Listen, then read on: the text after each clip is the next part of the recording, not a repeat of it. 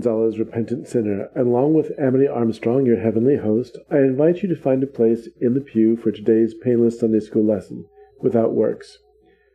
We're continuing to fight the good fight and punching the religious right directly in the hypocrite, an organ located where the heart should be. This week, a touch of good news with a large group of clergy finally taking a stand on the right side of history.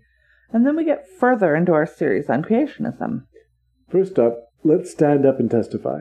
I said I wasn't gonna testify, but I couldn't keep it to myself. Oh, I couldn't keep it to myself. Oh, I couldn't keep it to myself. I said I wasn't gonna testify, but I couldn't keep it to myself. What the Lord, Lord has done for me. The term therapy is thorny, and that's where I want to start. Therapy, when used correctly, is a psychological tool used to help with disorders or problematic thought or behavior patterns that an individual has determined are detrimental to their standard of life. No two people are the same in their tolerance for or impact from any of the reasons a person may seek therapy. There are many forms of therapy, from cognitive behavioral, where you learn new strategies to deal with behavior you don't want to continue, or talk therapy, where you drill down via conversation to the issues that you have today and what may be causing them. There are multiple modes and reasons for therapy, and generally I am in favor of most of them. I start there to say that conversion therapy is a bastardization of the term therapy, and I don't even like using it. Mm. For the purposes of this brief discussion, though, it's a term we'll use because it is the term that has been given to the heinous practice of treatments which aims to change a person's sexual orientation or to suppress a person's gender identity. It can range from electric shock treatment to religious teachings or talk therapies designed to change someone's sexuality. The practice has in the past included severe methods like institutionalization and castration. It's barbaric, often coercive or forced, and it flat out doesn't work. The American Medical Association and the American Psychological Association have condemned the practice. It's already outlawed in Switzerland and areas of Australia, Canada, and the US. But all the legislation in the United States specifically tackles bans on conversion therapy by licensed healthcare professionals and practicing on minors. These laws leave a gap for religious or spiritual providers to continue to carry out the practice but we're here to talk some good news on the possible widening of bans. As of last month, more than 370 religious leaders from around the world are calling for a global ban on conversion therapy. A declaration spearheaded by the Global Interfaith Commission on LGBT plus lives also calls for an end to violence and criminalization against LGBTQ people. Uh, this is a quote from the commission. Uh, we recognize certain religious teachings have, throughout the ages, been misused to cause deep pain and offense to those who are lesbian, gay, bisexual, transgender, queer, and intersex, the com- Commission said in a statement. This must change. Some of the most prominent leaders who signed the declaration include Archbishop Emeritus Desmond Tutu of South Africa, uh-huh. 1984 Nobel Peace Prize winner, Rabbi Mel Gottlieb, the president of the American Acad- or the Academy for Jewish Religion, and the, the Reverend John C. Dorhauer, the general minister and president of the United Church of Christ, and the Reverend Michael-Ray Mathews, president of the Alliance of Baptists. So this is an interfaith group. Indeed. That is coming together to end this practice. To call for a global ban on this practice. Okay. Uh, so I you think said parts of the United States. Does that mean that there's regions where it's still legal to? It's only been outlawed in 20 states. Wow. And only on either minors or by licensed uh, medical professionals.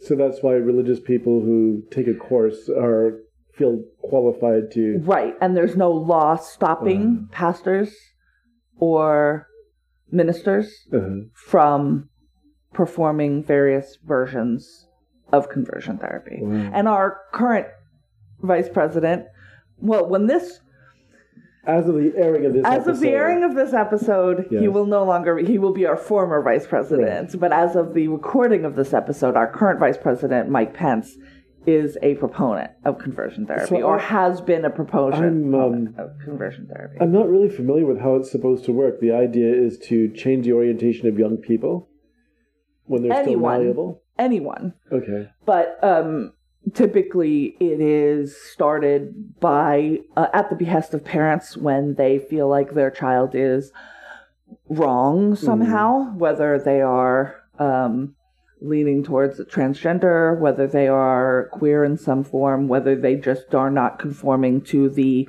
standards of masculinity or femininity, whatever those are dictated by the parents to be, to be. Um, Uh, and as I said, it has included extreme uh, forms of physical uh, and psychological torture, basically. Uh, things like electrodes on certain parts of your body, so sort of aversion therapy. Aversion therapy, okay. yes, and then being shown images of same sex or um, same gender uh, relations and being shocked. Or- Yeah, yes, it's terrible, I mean, and that's torture. it's it's yeah. torture. It is a. That's why the term therapy. I don't even like using it in in in this context because Mm-hmm. therapy is a positive tool um, most of the time, but this is not that. And also, it sh- it just doesn't it doesn't what it doesn't work. And So more often than the way they're not, 20 years down the line, Uh-huh. people who pro- are proponents of it worked for me come out as I'm gay. I'm still gay. I'm just not living the life that I want to be living. How do we know about the methods? Are the quote unquote therapists open about what kind of techniques they're using, or are these people who've come out of that who's who've expressed? Okay. Uh, I think the, the harsher techniques are kept under wraps until they're discovered by or outed by um, either people who were performing the techniques and realized what they were doing was uh, absolutely terrible, or people who had it done to them and then, you know, whistle blew. There are still camps and groups, and you know, it's it, it's also under the guise of pray the gay away and things like Mhm. that, um, which often do more than pray. Yeah, this is um. Yeah, it's very disturbing to find out this is still going on. Yeah, and it's wild to me. Um, if you believe that God, if that we are created in God's image, then we are created the way that we're supposed to be. That this would even be a thing. But hypocrisy. It reigns. Yes, I am just. Uh, it occurred to me. I was trying to remember the name of the method in A Clockwork Orange. oh, I don't. That was, I, I um, blocked that story from my mind, and yeah, so I do but not. The, the idea that you somehow make it so physically painful Mm-hmm. to, um, well, in his in that character's case, to commit acts of violence, Right. they just sort of key it up so that the, he experiences terrible physical pain, and even the process in that film is made to look torturous. And Mm-hmm. Yes. so. and it is it that is similar to Mm-hmm. the things that they would do um worse in the past i'm sure there are still places where it's um still pretty barbaric uh i think my understanding is there are some places in africa that's why i think desmond tutu is a big deal on this Okay. one um, because there are still a lot of places in Africa where being gay is is um, banned and illegal, Mhm. and so in desperation, there are some pretty heinous, desperate acts to try and change a person that you care about, Yeah. so that they aren't thrown in prison or killed. Uh, The fact that it's still illegal in places, I, I don't understand. I mean, that. Russia too. yeah. I mean, that was a big thing when uh, the Olympics were in Sochi. hmm Whether, you know, it was the Winter Olympics and there were um, athletes across the spectrum who were like, Am I going to be killed because I'm an out person Right. and now I'm going to go to this place where my existence is illegal Uh, and I'm you know, wearing my name on my chest. You know what I mean? Like avoid it's not Everyone knows what you, you know like. and, exactly. yeah. So um Well, it's the beginning, I guess. Um, it's it's a major step, but it's come far too far in the process. yeah. I, It's I- it's 2020. Or I- right, this- 2021. This, resolution was Yeah. made in 2020. okay. Um at the very end of 2020. Yeah. So, yeah, that's way too long. there needs to be some sort of process of reconciliation just with as an outreach. I remember when I was younger, there was a church, and I don't know, I don't, I can't believe that this pastor, there was an elderly woman, uh, actually participated in anything like conversion therapy, but her church was meant to be a sanctuary for women who turn their back on the lesbian lifestyle, as she put it. And so her church was populated by a group of women who were convinced that what they had done in the past was sinful and wrong. And they were now trying to find a different lifestyle. And many uh, of them the found it. I'm sure, with men Right. who had determined that their gay lifestyle was Mhm. in was, was um, wrong. Right. Uh, a lot of these couples Uh huh. that come out of these therapies and these groups are gay men and lesbians who, you know, reach an agreement. Neither of them want to have a physical relationship with the other, so they're able case, to live in a relatively heteronormative In this particular State. case, um, a lot of these were just unmarried women who were going into uh, middle age, kind of unpartnered. And it just seemed, uh, from the outside, it seems sort of sad. They were very unhappy with the way that they were Mhm. and still trying to establish some sort of sense of community through the church. And this is the only way the church would accept them. And the good thing now, as opposed to 20 years ago or 30 years ago when I saw this, is that there are a growing number of communities like the Episcopal Church and the Mhm. Methodist Church, even though it, you know, it, it caused great with gay nights. trouble there. Well, the idea is that they opened up to saying we're going to reject an enforcement of heteronormative behavior and simply accept people for whatever they bring to the church. Mhm. And so that people can have a sense of community without joining this tiny little church that was tucked And away or just hiding Yeah, I mean, that's that's what a big part of the even the more progressive churches in the U.S. for a long time were still. You can be gay, hmm but you can't act on it. Right. And that was one of the decisions that came up in the Catholic Church uh, when I was younger.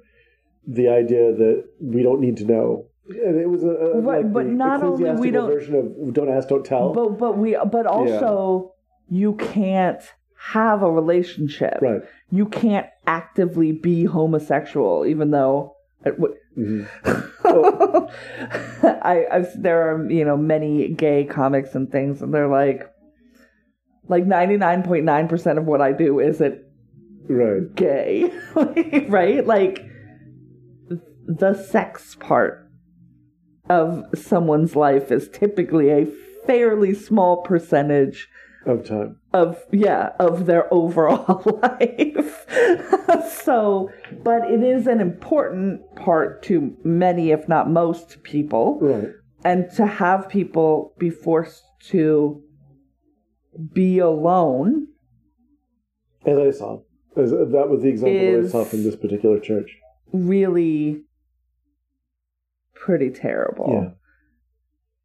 These were not necessarily happy people. I saw what they got from being in that community was a group of people who learned to kind of adjust and lower their expectations about what they got out of life. right exactly And so it didn't seem like any of them there was particularly happy. yeah that seems right And uh, and then if they did find somebody that they were it was considered a failure, I Right. suppose, if you found somebody. and and you'd be expelled from this community that right. quote unquote accepted you, but clearly didn't. No, no, no, no, didn't. I, I, I- I think that it's the the and it's it, it always is surprising to me the lengths that people went to to try to change other people's behavior Yeah, and curb it. especially the the the pro- people's problems with homosexuality is are, is baffling to me. Uh-huh. It's uh, similarly baffling as the people's problems with other people's race. Like Mhm. This is just who they are. And Right. unless you're a potential partner, it really doesn't affect It doesn't you. affect you in any so way, shape, or form. why do you care? And the, the idea of I just don't want to picture them together, and I'm like, Well, don't. don't. I have many friends who are in couples, and never do I picture them together because Right. a that is a violation of their privacy, and b we're all people. Like. uh, Well, once again, unless I'm going to be a participating partner with this Yeah. person, there are a host of things about their sexuality and their proclivities, etc., etc., that I don't need to know. of behaviors that I don't care to picture people in. Yeah. So possibly because I'm germophobic. It's none of our business. Right. It's not. It's and not it doesn't affect our relationships with them Uh-huh. until it does, and then that's a conversation that you can have. But like a- asking trans people about their genitals, Mhm. it's none of your business. Well, genitals shouldn't be a conversation that anybody has with a stranger anyhow. no, And unless we are going to be physically involved with one another. Behavior like that. I remember not too long ago at work. Um, we have a, one or two customers who are going through a transition, and this older guy uh, found this topic endlessly fascinating. And he was. Uh, this is back when you could allow more than one person to the store oh at a yes, time okay. and just kept asking him questions, uh, starting with, "Are you one of those men turning into a woman?" And the fact that this person was able to engage with the other character, Yeah, and because I, I don't remember their name, uh, and try not to be really upset or Yeah. rude about that. But And there was a certain sounds point like- when it stopped and became just rude. it's rude. It is rude. Yeah.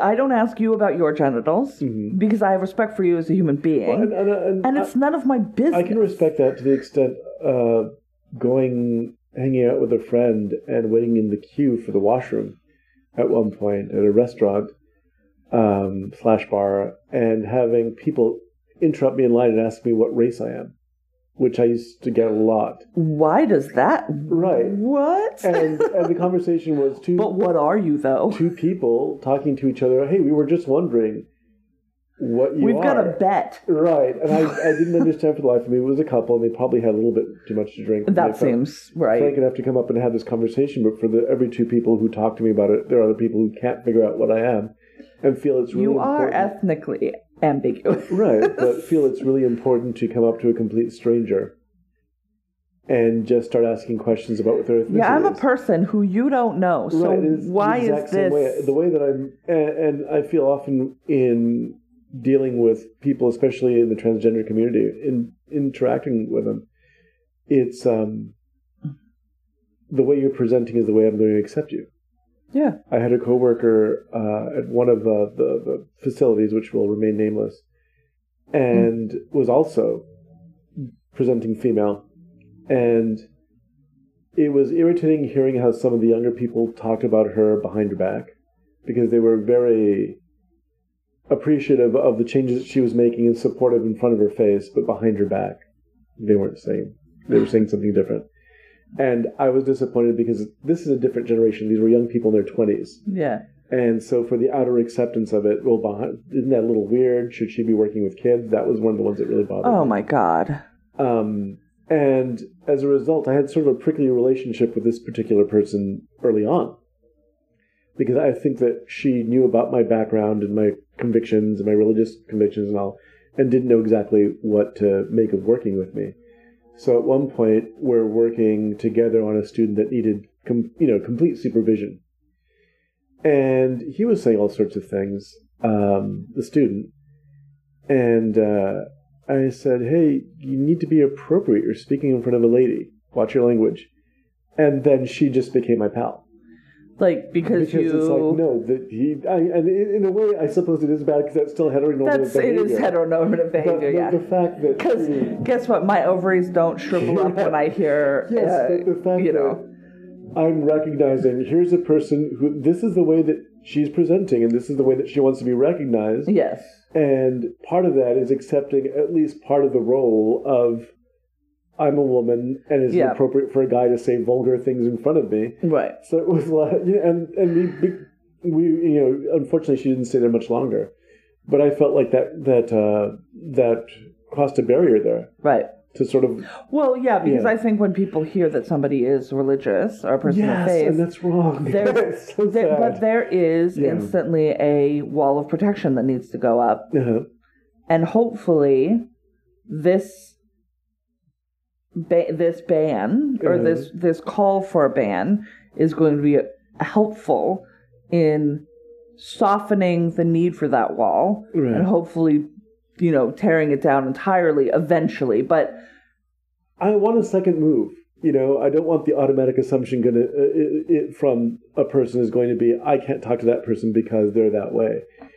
I, I wanted there to be a second step where it's is he one of those? That I'm willing to right but you have to also understand, that women i mean it's the same reason that women don't want to get into an elevator with a man that they don't know because Mm-hmm. you want a second chance to be to prove that you're a good guy but if i give the wrong guy a second chance i'm dead Now, So- you, you know my story about that too. Yes, of course, and Um, you know, and there's right. race implications to all of that, and and everything. But but women don't, women and and trans um, people and uh, people of various uh, sexual persuasions who have been largely targeted in the past Right. often don't have the luxury of giving know. a second chance to people because often when that second chance is offered without reservation, it ends in brutality. Mm-hmm. Yeah. And so, I just don't, and this is coming from a person who, uh, I don't know if we brought this up in this particular program, Mm. who's practiced martial arts for most of his life, Mm. more than I haven't. yeah, I don't, point. I don't know that It's, it's we have talked about it on this Right. show. But the idea that resorting to violence because you're uncomfortable just seems bizarre to me. Um, I don't understand just the need that that person's sexuality, that person's race, Mm-hmm. that person's choices, the way of dress makes me so uncomfortable. I have to physically act out against them, and I, I That's not always what's happening, Right, but it is a thing that happens. But it does cross that bridge to where you physically are laying hands on somebody Yeah. for whatever reason, and I don't understand what makes what the motivation is that makes you cross that. I think largely as, uh, part of the motivation is part of the motivation towards or that that uh, leads a lot of uh, women to be brutalized, which is that the person doing the violence loses the ability to see the other person as a person, Yeah, and something is disjointed in their perception yeah. and that leads to violence. Now, I'm not saying that's okay or good or right, No, but no, I you're think that just that's giving me because I think that's part of it. It is a- what bridges that gap. it, it is some sort of and maybe that's a thing that I want to believe that they mm-hmm. that the people who are capable of this brutality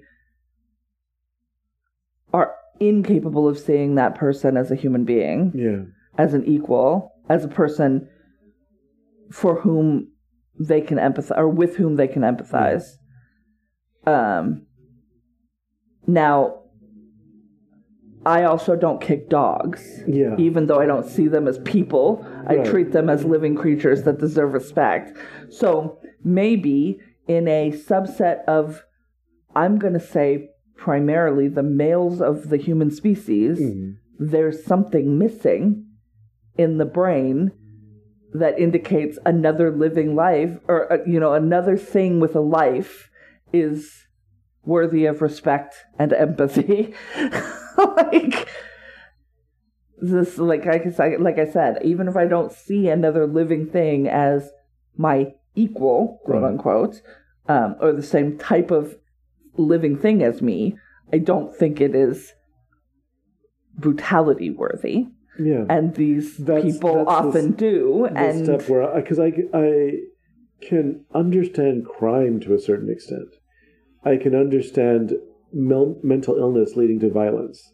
sure Um, because Confusion or- there's a- yeah. or there's a motivation. I need to eat. I don't have any money. right But that whole kind of desperation. that and- person's black. I have to get them. That's the part where I'm wait, what? Yes. What? yes. Or that man is wearing a dress, therefore we have to go uh, kill him. I'm, yeah. what on earth Yeah. is what makes that jump so that you can do? And, and here, I don't want to kill Um, anything, right?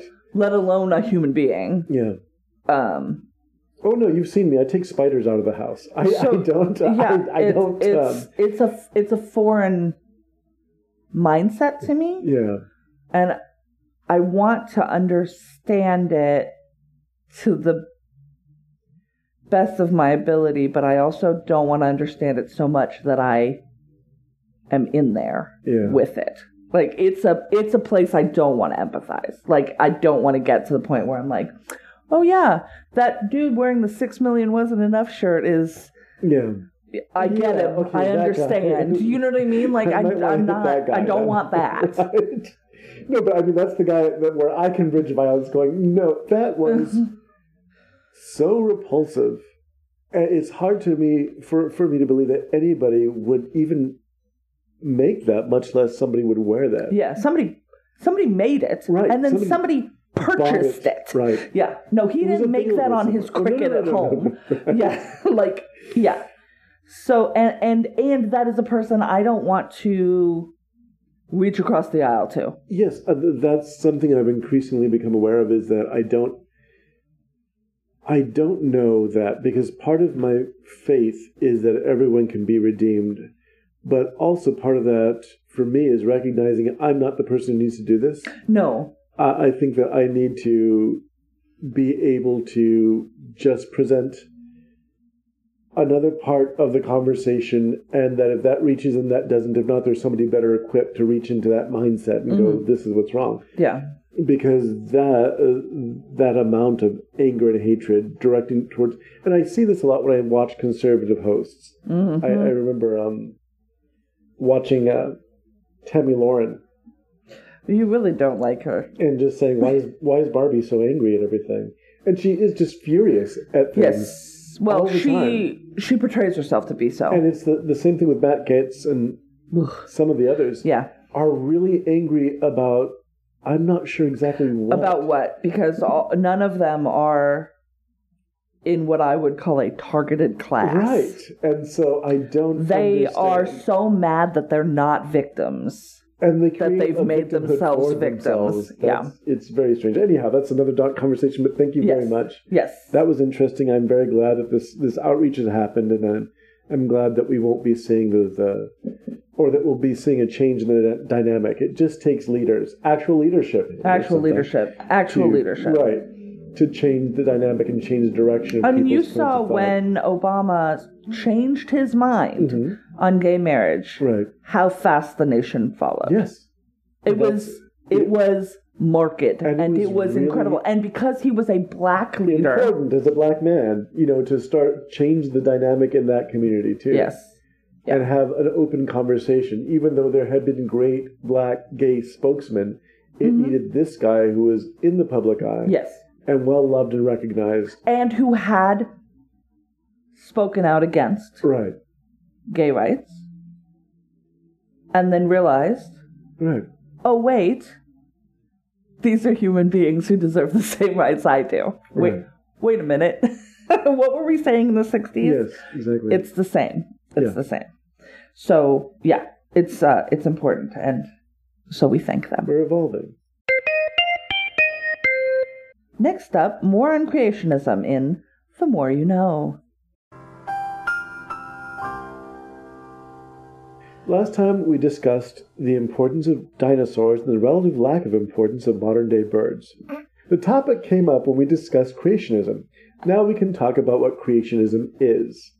What is creationism? Creationism, qu'est-ce que c'est? Good question. I just wanted to say that. I, I've watched a lot of news lately. Good question is a great response. Creationism is the belief that all the elements of the natural world were created in their present state by a supernatural or divine force.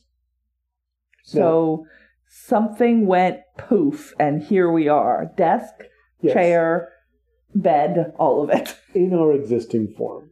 Even though somebody definitely made this bed out of other things. Uh, that's not entirely true of all creationism or the way that people define it.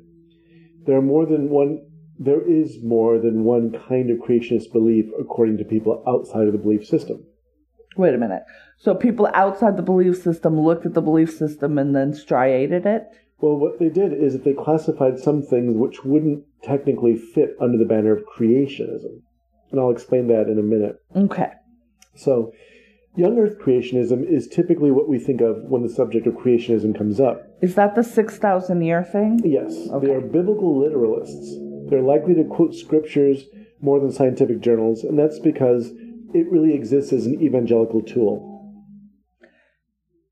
Are scientific journals, I mean, not that I'm sitting around reading scientific journals hmm. on the reg, but are they poo pooed in this mode of thinking? Would you not, would you be, would you be driven away from, Not necessarily, no, because they're this- looking for the gaps that provide fuel for their argument. okay, okay, Uh, to them, the Bible is inerrant, which is a claim the Bible has never made for itself. There was a literal Adam and Eve who lived in an actual garden in the Fertile Crescent. Fossils are animals buried in the roiling waters of Noah's flood. all fossils?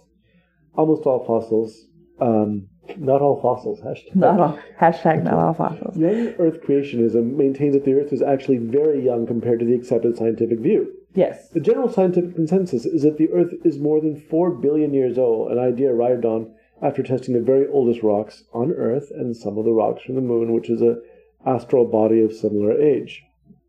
Young Earth creationists find fault with the methods of uh, scientists use to test the age of rocks and fossils. Now, do they find fault in that they have alternate ways of testing, or do they have find fault in the "nah" Well, kind of way? The way that we generally find out of the age of objects, very ancient objects, is by measuring the radioactive decay Yes. in that object. Radioactivity decays at a fixed rate, so it seems natural to measure things that existed for a vast period of time that way. They find fault with the methods, they find fault with the testing. It's actually But- similar to what's happening politically. There's just an alternate fact. So they just not in not here's the flaws in your methodology, Hmm. but more of a nah. Well, it's both. They're going to point out what they believe are flaws where um, radioactive testing uh, produces false results, and then use that as a standard saying, well, going forward, we can see that there are mistakes made with certain kinds of testing. Okay. So, all these animals that we see fossils of are animals from a relatively recent development. They believe that the Earth is literally about 6,000 years old. I feel like they've always believed that the Earth was six thousand years old. I feel like six thousand years ago they were also like the Earth is six thousand years old. So, as to the question of dinosaurs, because the book that I'd read that I mentioned in our last uh, podcast was written by a young Earth creationist. Um, yes, there were dinosaurs, and the Bible mentions giant creatures that roamed the earth, uh, described in the closing chapters of the book of Job. Now, that in itself has always been a mystery because um, we don't know exactly what these giant animals are that it describes. It describes two of them um, the behemoth and the leviathan. The leviathan, in my personal opinion, is Godzilla. Apparently, Vegeta. he's a gigantic aquatic animal that's impervious to weapons and breathes fire. Yeah, that's Godzilla. that's, that's pretty much it. Um, but the idea generally among biblical scholars in the Old Testament is saying that it's referencing mythical animals that people in the, in Job's time would be aware of. Like Quetzalcoatl. Well, Quetzalcoatl was real. But uh, for instance, we often mention things like the Hydra or the Chimera, which are characters from Greek mythology, that- Right. or the Minotaur. We still use those terms. Right. Cyclops.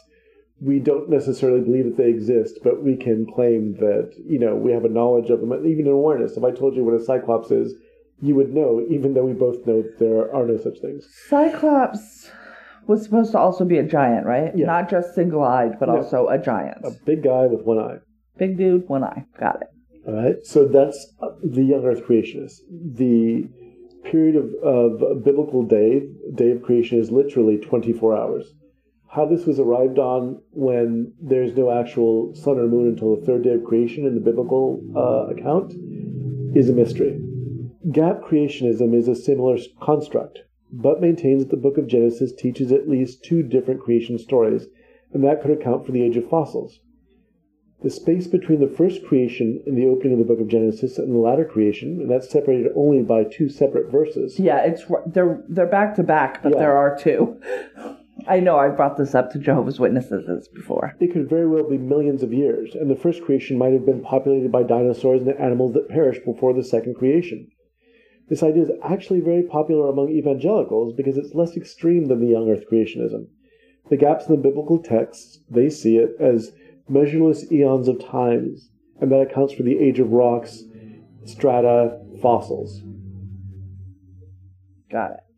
The two remaining constructs, as they're listed, uh, intelligent design and theistic evolution, are similar. And the. Let's see, how can I put this? And they are the beliefs of many of the faithful who are more scientifically minded. That's what they accept. For them, there's nothing wrong with the idea of evolution, but they do reject the idea that it is random. All the evidence, in their opinion, points to a massive intellect and will motivating the progression of living things. The roots of this idea predate Christian thinking, as far back as Aristotle. He argued this There must be an immortal, unchanging being, ultimately responsible for all wholeness and orderliness in the sensible world. This idea had become part of Christianity because it, uh, of how it was used by Thomas Aquinas in his five ways, a logical argument for the existence of God. A causal, ch- a causal change, excuse me, a causal change can be accidental or essential. As Aquinas saw it, the universe was set in motion by the actions of a prime mover, including the last two concepts. With creationism seems a little dishonest. Intelligent design and theistic evolution don't represent creation as we think of it. They're more of an inspired or motivated evolution. And they're not much different from the evolutionary ideas of scientists in general. If a person does believe in God, he has to believe that God is present in all things that exist in the world. So if you are not a person rejecting, if you're not a young earth creationist, or if you're not a gap creationist, then you are a theistic evolutionist or you know in that way or believe in some form of intelligent design Mhm. Yeah, uh, the intel- intelligent design always comes back to the banana thing for me. Have, do you know the banana, the banana, thing? i'm not aware of the banana Okay, thing so I'm going to talk to you now about the banana thing. okay The banana, the, the okay, so the banana argument uh, was put forward by a man named Ray Comfort, hmm and I'm going to read it to you. Oh good god There's a, it, this the full transcript. There's a video. All right. It's fine. Behold the atheist's nightmare. And he's holding a banana. Now, if you study a well made banana, which presumably would be all bananas, but that's fine, you'll find on the far side there are three ridges, on the close side, two ridges. If you get your hand ready to grip a banana, you'll find on the far side there are three grooves, and on the close side, two grooves. The banana and the hand, the human hand, are perfectly mm. made, one for the other.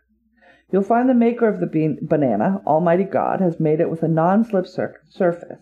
It has outward indicators of inward contents green too early, yellow just right, black too late. Now, if you go to the top of the banana, you'll find, as with the soda can makers, have placed a tab on top. So God has placed a tab at the top. Now, when you pull the tab, the contents don't squirt in your face. You'll find a wrapper, which is biodegradable, has perforations. Notice how gracefully it slits over the human hand. Notice it has a point on top for ease of entry. It's just the right shape of the human mouth. It's chewy, easy to digest, and even curved toward the face to make the whole process so much easier. And he's talking to Kirk Cameron, so I'll just stop there. Now, here's the problem with this entire argument. uh-huh. Of course, the banana is intelligently designed by human beings for ease of eating. A wild banana is a ball. It's difficult to open. It's poisonous. You cannot eat it. but we have, through sele- artificial selection, not mm-hmm. natural selection, we chose the best bananas and then seeded them with other good bananas and then made this fruit that mm-hmm. is perfectly suited to humans to eat. Um, so on its face, the argument doesn't Well, work. it does work when it's argued by Thomas Aquinas and not perhaps by Mr. Comfort, who made a mistake with it. Um, Aquinas' argument is actually really interesting, and it does date back to Aristotle, so this is a part of even pre Christian thinking. hmm Um, and it was such an interesting argument that in uh, The God Delusion, Richard Dawkins attempts to deconstruct it and can't. And he kind of creates a straw man argument that he then goes forward with. I will give Dawkins this. Uh-huh. When when Ray Comfort went to him, Mm. he was like, Mm-mm, "I'm not. Mm-mm, you're dumb." Well, no, it doesn't make any sense. However, I would present, I think, a better example to me has always been the stick insect. That one always baffled me. Like, why does it look so much like a stick? Why so that does it doesn't get etched. Exactly, but it is in its mimicry is so incredibly complex. Yes. that But also does- snakes that mimic other snakes that Right, are exactly. poisonous that aren't poisonous. in order to survive, and so Mm-hmm. it there there are much better examples that don't involve humanity. I think part That's of the, the issue thing, is that yeah. it creates this sort of notion that everything is created for us, which isn't even the biblical account. Um, uh, uh, or interpretation of the Book of Genesis. And what do what do especially the young Earth people believe about like Neanderthal? Uh, they don't believe that it. Ex- now, when I was reading the, the books and materials, some of which were provided by Jack T. Chick, remember him? hmm Um, My favorite. the idea was that a, uh, and it was an idea that came from back when the Neanderthal was first discovered, and there was an idea of this horrible kind of hobbling, sh- uh, shambling creature that uh, originally it was a German soldier with rickets. That was the fossil they found. They went so far as to say scientists deliberately um, deliberately faked some fossil finds, Oh and they point out at least one occasion where scientists did fake a fossil find, not because they wanted to convince people the the, hist- the reality of evolution, mostly because they wanted a fossil find, and it fell in the same category as sticking the wrong head on a fossil and calling it Brontosaurus. There Right. was that kind of thing at one point. So again, what they tend to do is find examples that support what they want to believe and then run for it Right. the creation uh, what the creation science institute i believe i, keep forgetting what the, the current manifestation of that organization is um, seem to be full eight full-time researchers looking for evidence that supports their proposition That's not that's not how it works that's That's the not opposite of exactly what you're supposed to do. Um, but I think it's really when I was reading this, you know, editing this last night, and obviously you can see from the shabby editing that I didn't. I was having more fun digesting the ideas than um, than actually uh, doing the research on what these particular groups believe. Okay, that's fair. Um, I think that what I was swept away with is the acceptance of the fact that I moved from something I didn't ever really believe in young earth creationism or gap creationism. But being a religious person, I really have to believe that some sort of motivated change happened in the world. I don't believe that it's created for human beings, though. See, that's the thing. There, it's Mm. very not ethnocentric, just human centric. I don't know. Homocentric. yeah, I guess I guess that would be Um, maybe one of the or sapien centric. Um, to believe the banana is designed for me. to believe that yeah, Right. everything is designed for humans. and that's yeah that that's where it seems ridiculous i don't think that uh, the original or, or rather than the book of genesis human beings are made to uh, originally be sort of gardeners of the earth and to maintain it um, so i think that yeah the, the hu- first human occupation was a gardener so uh, according to uh, the genesis And a zookeeper, Right. kind of. and there they there are to the speaking to the gap creation idea there seems to be at least two or three different beginnings of the world that happened in the book of genesis hmm and what it seems to be is that there were a number of ancient manuscripts that they that the editors just included whatever it said there's in the beginning god created the heavens and the earth and the earth was without form, and the Spirit of God moved upon the face of the waters. Stop. Then another creation cycle. God said, Let there be light, which follows the creation of days, and it ends with man and woman. He creates them. Stop. Then another story about how God creates woman from man Mm-hmm. Uh, to be, and that third story is the one that everyone has the problems with. Um, the second story is the one that is the version that people would have scientific problems with because it sets up these days of creation. Uh, Right. But the And the term day is a problem. um, and the the third version of the story is the story where man has dominion over everything, over all creatures and over women, and also introduces the fall of man, which doesn't exist in the other version. The other long version doesn't include anything about the origin of evil or where it comes from. And it appears that the editors of the scriptures in the very old days just put together all of the versions of the story and you were free to see whatever whichever one appealed to you. But I think it actually was a good stroke because it, it gives you the impression that they were people who were very, um, very, they were preserving a culture, and they were very mindful of that. And so they're prever- preserving all the versions of this story so that people can read them and understand that they're separate threads from where this culture comes from. And because of that, it seems really strange. For instance, the gap creationists essentially are investing a great deal of faith in what amounts to uh, editing technique by ancient authors. This is now where your scientific faith lies in these people who just decided to include every version of the story. I just wonder.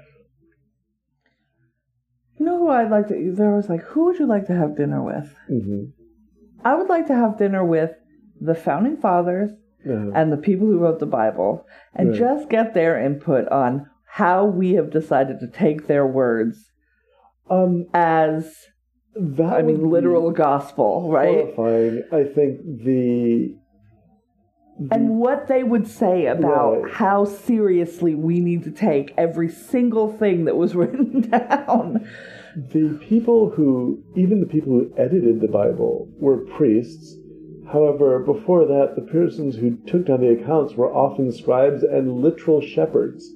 You know, if if Back when everybody was a shepherd, that's the only job you could have. If you um, took those ancient biblical heroes, you'd be seeing a bunch of dark-skinned, very sinewy, possibly smallish people with very fierce looks in their eyes. They have, especially the Old Testament, there's less of a respect for human life because it was so cheap back then, and um, and so they tended to equally be shepherds and even, soldiers I don't even think it everything was cheap. It was also like you had to have a bunch of babies because Right. life is hard Life and they're going to and die. brutal, and Yeah. you were faced with disease, and and human being was still prey for animals at that point. That's something that you get in the very old books of the Bible. When you're reading through the books of Judges, people occasionally get eaten by bears and lions. Whoops. That's a thing that happens.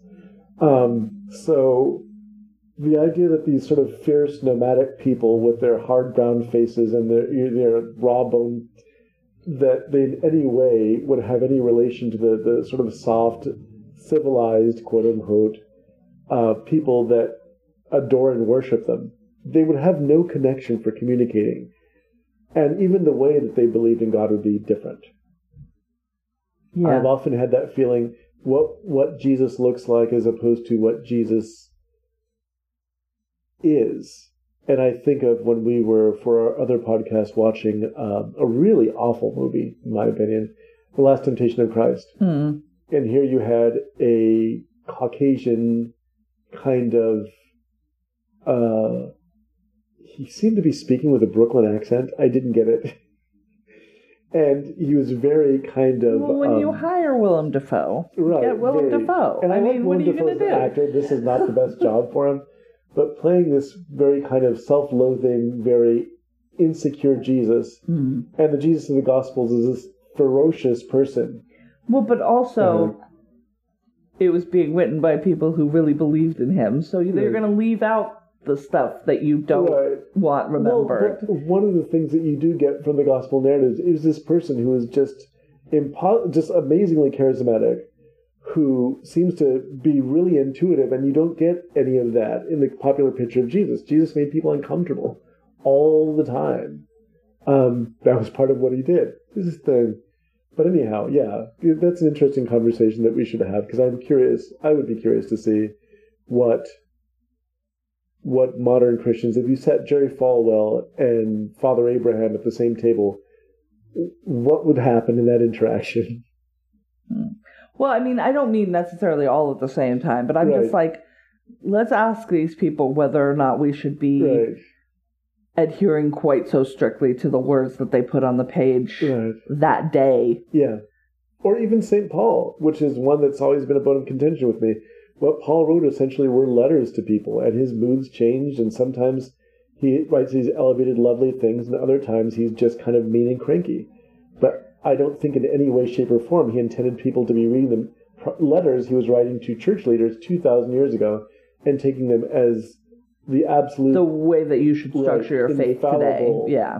guide for, you know, he's probably would say to you, I was writing to the people in Corinth, not to you. I was writing to the Romans, not to you. So, yeah. That brings us to the end of this week's episode. If you liked it, please subscribe and leave us a review and share it with a friend. We have an internet home, withoutworkspodcast.com. Our show notes and links to stories we talk about can be found there. We're also reachable at withoutworkspod at gmail.com, on Twitter at withoutworkspod, and on Facebook by searching Without Works Podcast in the search bar. All those links are also on the website, so go over there and have a look around. I've been Amity, and he's been Lemuel, and we urge you to stay in and do something good.